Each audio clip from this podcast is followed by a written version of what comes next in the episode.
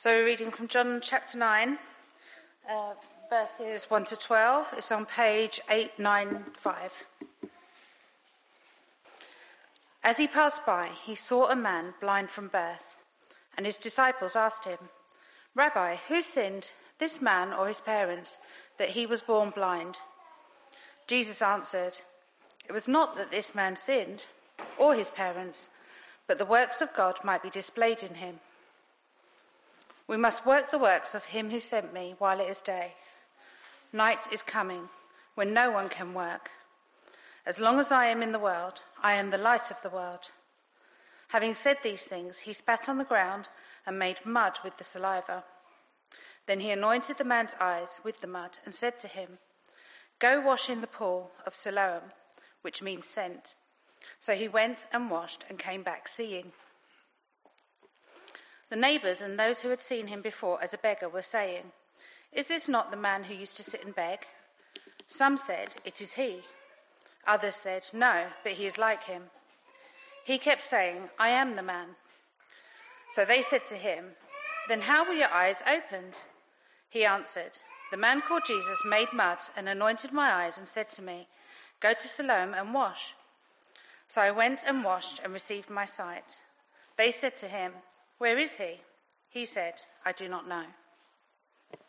Uh, we're going to uh, pray for ourselves, uh, for the children who are going out to their group, uh, for Tom, and for Sam.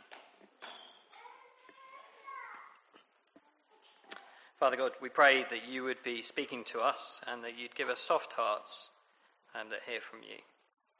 And we pray for Tom. Would you give him uh, your spirit to guide him uh, to speak your word? And we pray for the children. We pray that they would be keen to hear about you, about the Lord Jesus Christ. And for us gathered here, we pray for Sam. I pray that you would use him to speak to us today. In Jesus' name, Amen. Hi. Uh, let me have my welcome to Rob's. Um, I think you all know who I am, so I don't need to introduce myself. Uh, and Rob's already prayed. Thank you, Rob, for praying for us. Um, we're going to look at uh, John chapter 9 together, so keep that open in front of you. That'll be really helpful. Um, and I want us to start off by imagining something. Uh, imagine you were moving house. And uh, to save money, you booked the cheapest removal company that you could find on the internet. And the day before you were about to move, they rang up and said, um, Did you not read our terms and conditions? You're only allowed to take seven items with you. Catherine shaking her head. That's exactly the right response. The question is which ones would you take? Now, you might want to take something sentimental, you might have a, an ornament or something that's been passed down, uh, or you might want to take something practical like a bed or, or a sofa. Um, I'd definitely take a fridge because many, many good things can be kept in a fridge that can then be eaten. The thing is, each item that you chose would have a really, really important reason behind it. You wouldn't just get a cardboard box and chuck the nearest seven things into it. And John, in his gospel, he's chosen to only write about seven of the miracles that Jesus did. And you might say, well, maybe there were only seven miracles. Well, that's not true. Because at the end of the Gospel of John, he says that if he was to write down every single thing that Jesus did, all the books in the world would not contain them. So each of these seven miracles has got to have a really, really important reason that John has chosen to place it in his gospel. And so the question we ask is well, why did John choose to put this miracle about a man blind from birth in his gospel? And I think that the reason is he uses this blind man and he uses this blind man to paint a picture of what was going on with the people, with humanity at that time. And the picture is for, for humanity at that time, but it's so, so relevant to us and humanity today. Humanity has not changed. And he uses the problem of this man's blindness and the solution of Jesus to heal him to reveal some really incredible truths that we're going to unpack today. Here's the overview of the picture we're going to paint. Uh, and the picture is that sin caused spiritual blindness can only be washed away by Jesus. Sin caused spiritual blindness can only be washed away by Jesus. Uh, and in this miracle, we have a problem, we have a puzzle in the middle, uh, and we have a solution. Uh, and so we're going to start with the problem. And actually, I put them on the slides. So, uh, Hannah, your work is not finished. Oh, Rob's going to do it. Uh, just one. Perfect. Um, so the problem is blindness.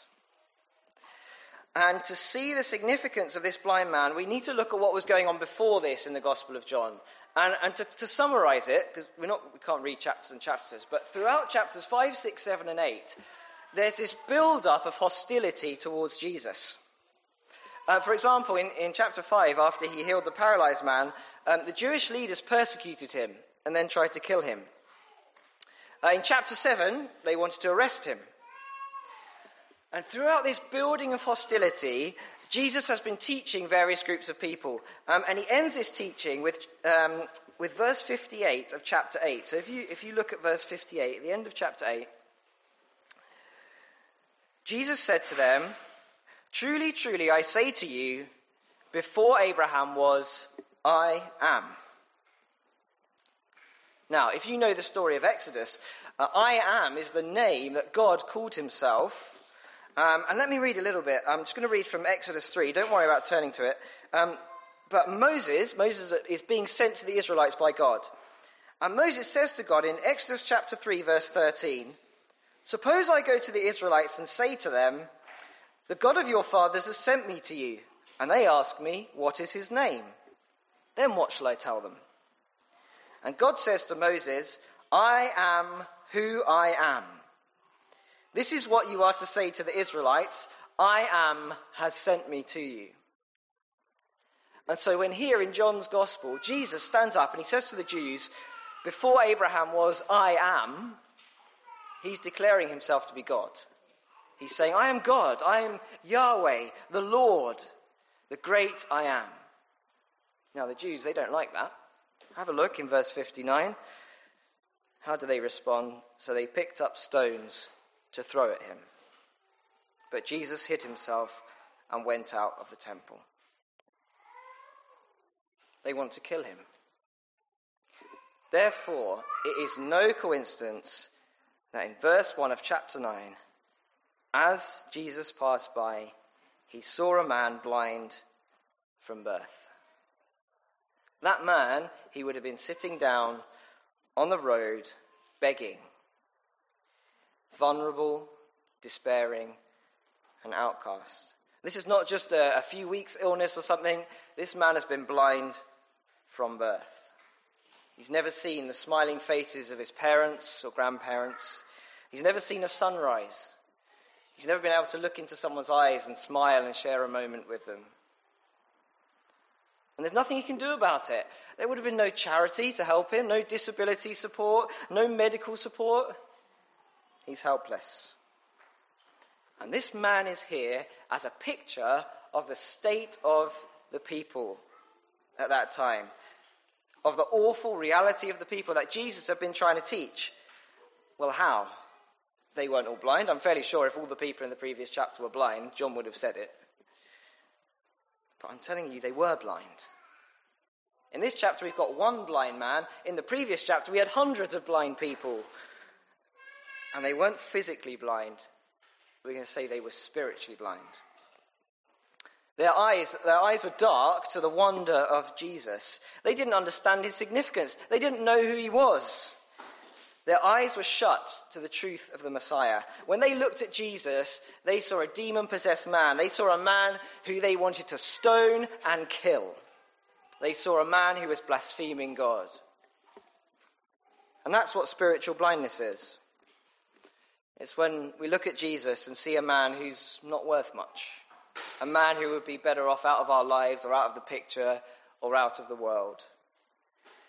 When we don't understand him or when we don't know him as God. And all of us either are now or were spiritually blind. All of us have an opinion of Jesus.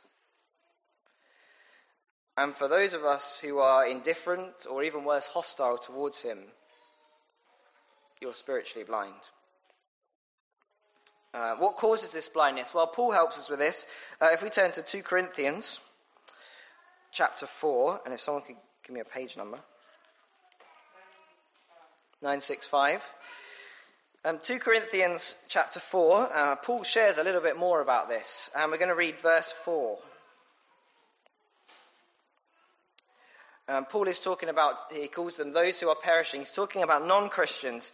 He says, In their case, the God of this world, that's the devil, has blinded the minds of the unbelievers to keep them from seeing the light of the gospel of the glory of Christ, who is the image of God. So, spiritual blindness is caused by the God of this world, the devil, who has blinded the eyes of those who don't know Jesus. And like the blind man, this is a problem from birth. And there's nothing that we ourselves can do about it. And so, if you're here today and you don't know Jesus, you need someone to open your eyes. You need a solution. And there is, there is a solution. Spoiler alert. Uh, it's not me, by the way. I'm not the solution. Uh, but before, before we come to the solution, uh, in, the middle of this, in the middle of this passage, we've got a, a puzzle we need to solve. So the second thing we need to solve, we need to solve the puzzle. And the puzzle is about day and night.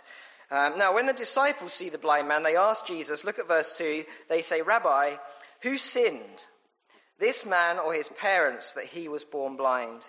And Jesus answered, It was not that this man sinned or his parents but that the works of God might be displayed in him. Uh, this is why this man is blind, so God can work in him.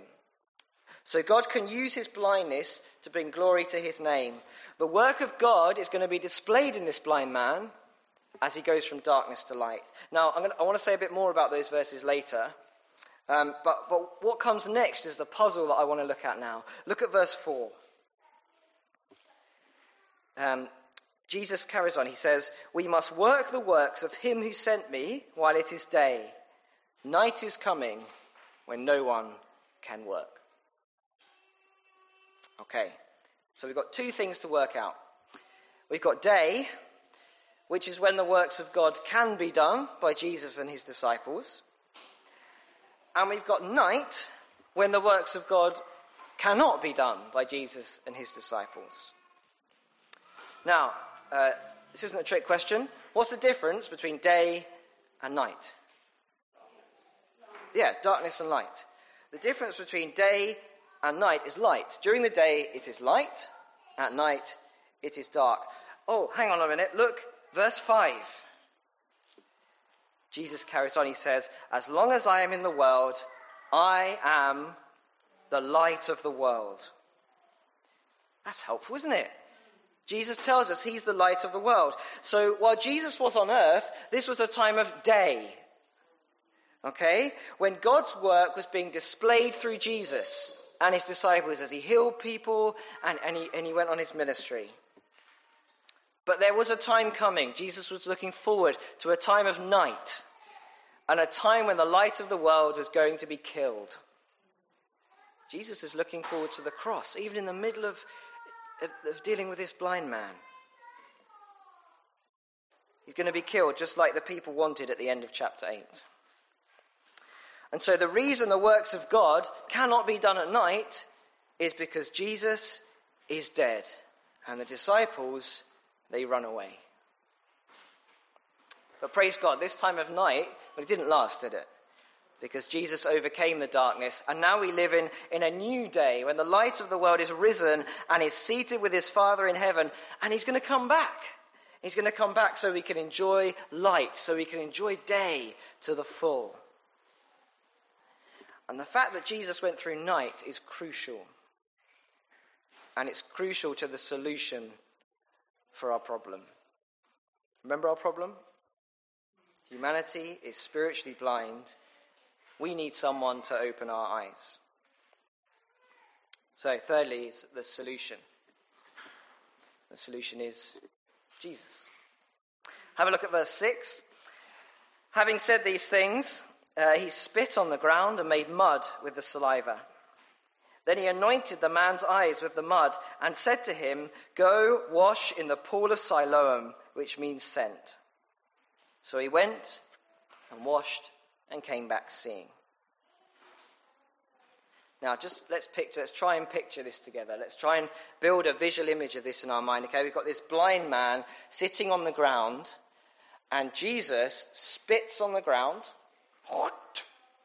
and he makes, mixes his saliva with the mud. And he takes this mud on his hands and he wipes it on this man's eyes. And this blind man is sitting there, and he wouldn't have been able to see, he would have been able to feel gritty mud being wiped over his eyes. That's weird, right?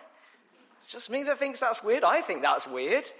And, why, right? Jesus has gone through John's gospel and, and the other gospels, and he speaks, and people are healed. So why is he making mud and putting it on this man's eyes? And you imagine his disciples standing there thinking, We've seen Jesus cast out demons with a word, and now he's, he's putting mud on this man's eyes. And they must have thought he'd gone mad. And so we've got to ask ourselves, why? Why does Jesus put mud on this man's eyes? And it's because he wants him to wash. Okay? Jesus says, Go and wash. So he went and washed. And then later on, the blind man tells his neighbors in verse 11, he says, The man Jesus said, Go and wash. So I went and washed.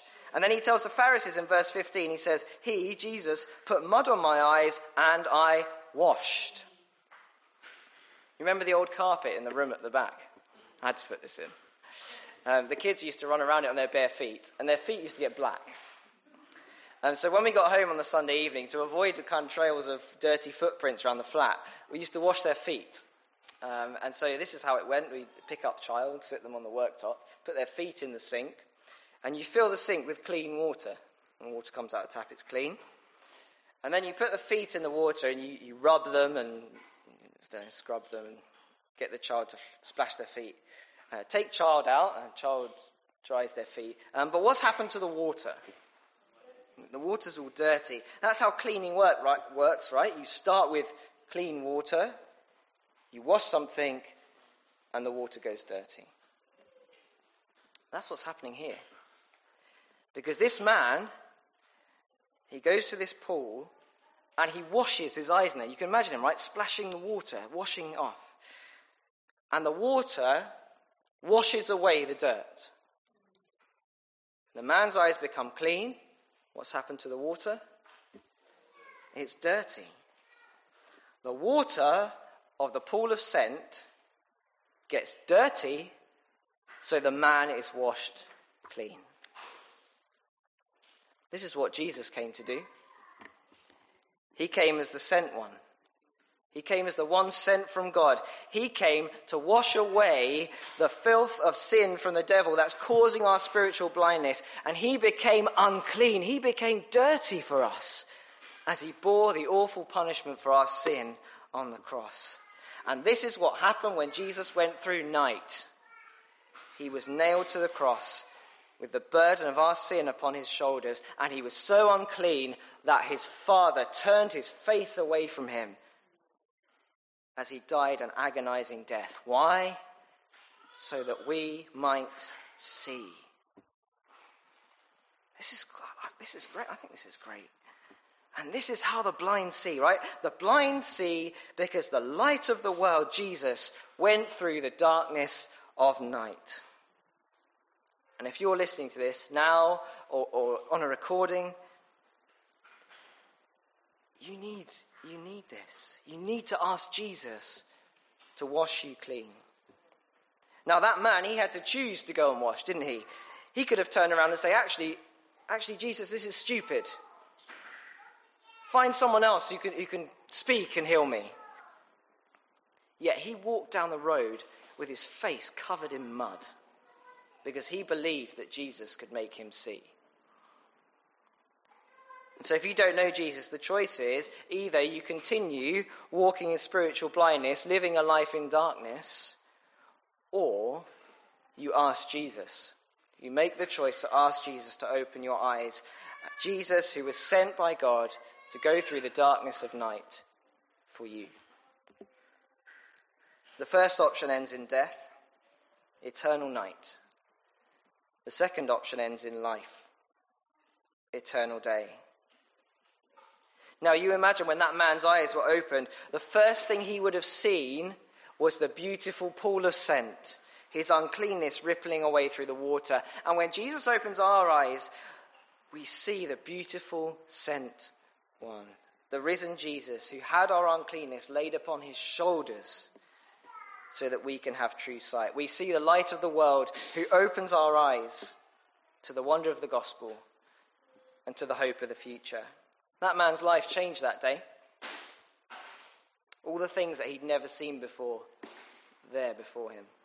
He gets to see his parents' faces in verse 18. He gets to see the sunset that evening. He gets to see laughter on someone's face as they share a moment with him. And his future from then on will be him experiencing the wonderful things he'd never seen. And when Jesus opens your eyes, when he opens our eyes, our lives change. You get to know an awesome God. The incredible truths of the Bible start to become clear, and you inherit a changed future. And one day you get to experience the wonders of a new heaven and a new earth that have never been seen before. So, this man, he shows us the life changing, transforming work of God in opening his eyes, bringing him from darkness to light. And you can experience that today too if you haven't already in your hearts or, or ask someone. Um, Bethan or I, Rob or Hannah, we'd love to chat and pray with you. You need to ask Jesus to wash away your blindness so you can truly see. But lastly, I want us to go back to the disciples. The last thing I want to talk about is for us as Christians, for those of us who are Christians, is, is kind of when we relapse and we end up with impaired vision. Because actually, we could be sitting here as Christians and say, well, this, is, this isn't relevant for me. I've, I've, I've prayed the prayer. Jesus has, has opened my eyes. He's sorted my blindness. Now I can get on with, with seeing. And unfortunately, it's not as simple as that because sin just doesn't stop. And we keep going on sinning. And the problem is, when we sin, it clouds our vision, it blurs our eyes. If you wear glasses, what happens if you take your glasses off? Your vision is blurry, right? If you don't wear glasses and you put someone else's glasses on, then your vision is blurry. And that's what sin does to the way that we see God. Now, the disciples, they were followers of Jesus. Okay? God had opened their eyes to see Jesus, to, to give their whole lives to follow him. They, they valued him, they, they knew his worth. But they still had a problem with spiritual blindness. And this passage, it shows us kind of one area where we as Christians, we can, we can relapse. We can cloud our vision. There's lots and lots of ways, but this is one way. Let's go back to verse 2. Um, when they saw the blind man, what did the, what did the disciples say? Rabbi, who sinned, this man or his parents, that he was born blind? So they thought that this man was being punished by God. And that's it's this idea of karma, right? If you do good things, good things will happen to you. If you do bad things, bad things will happen to you. And we think that we, we, we do this in our lives. We say, oh, he deserved that, or I deserve this. We watch instant karma videos on YouTube. Instant karma videos are great. Speeding driver gets police car pulled up behind him, that sort of thing. Or we think that we're suffering because we don't have enough faith, or because we, have, we haven't been a good enough Christian, so God is punishing us. And that's wrong. Now, sometimes, sometimes the consequences of our sin will cause us suffering. That's different. But most of the time, the hard stuff we go through in our lives is not linked to our sin, but is there because we live in a sinful and broken world. And if you have your eyes clouded by this idea that your suffering is a punishment from God, that's a massive burden to carry. And I'm telling you today, God wants to set you free from that. Because our suffering can have a much greater purpose. Look at how Jesus responded to his disciples in verse 3.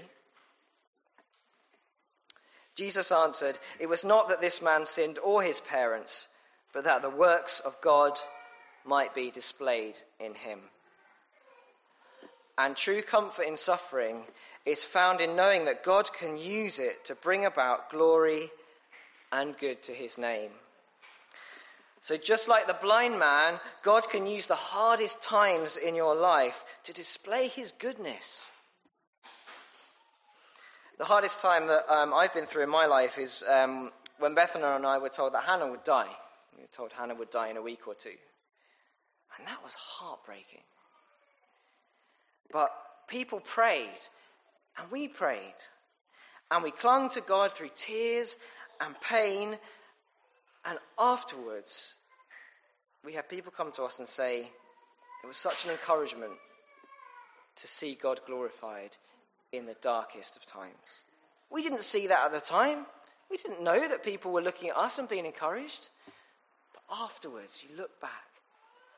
And, and not, whether or not your suffering has a happy ending, and praise God that ours did, God is with you and working in you in your suffering, even if you can't see it.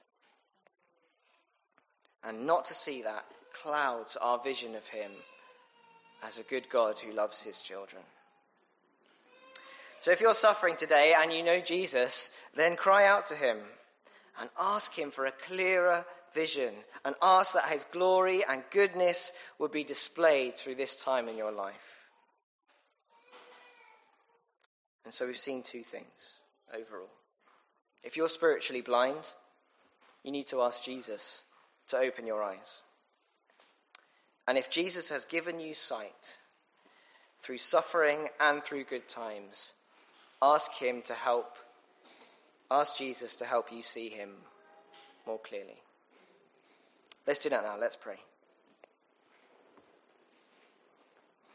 Lord Jesus, I thank you that you are the one who brings sight to the blind, who turns darkness into light, who turns night into day.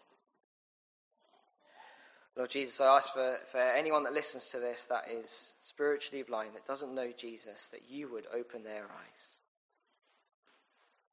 And I ask, Lord, that for those of us who know Jesus, when we are going through hard times and when we are going through good times, that our prayer would be that you would help us to see you more clearly, that we would see more of you through the songs we listen to, through the teaching in your word through the prayers that we pray, through the books that we read, through our church life. Help us this week, Father, to, to see you more clearly. In Jesus' name, Amen.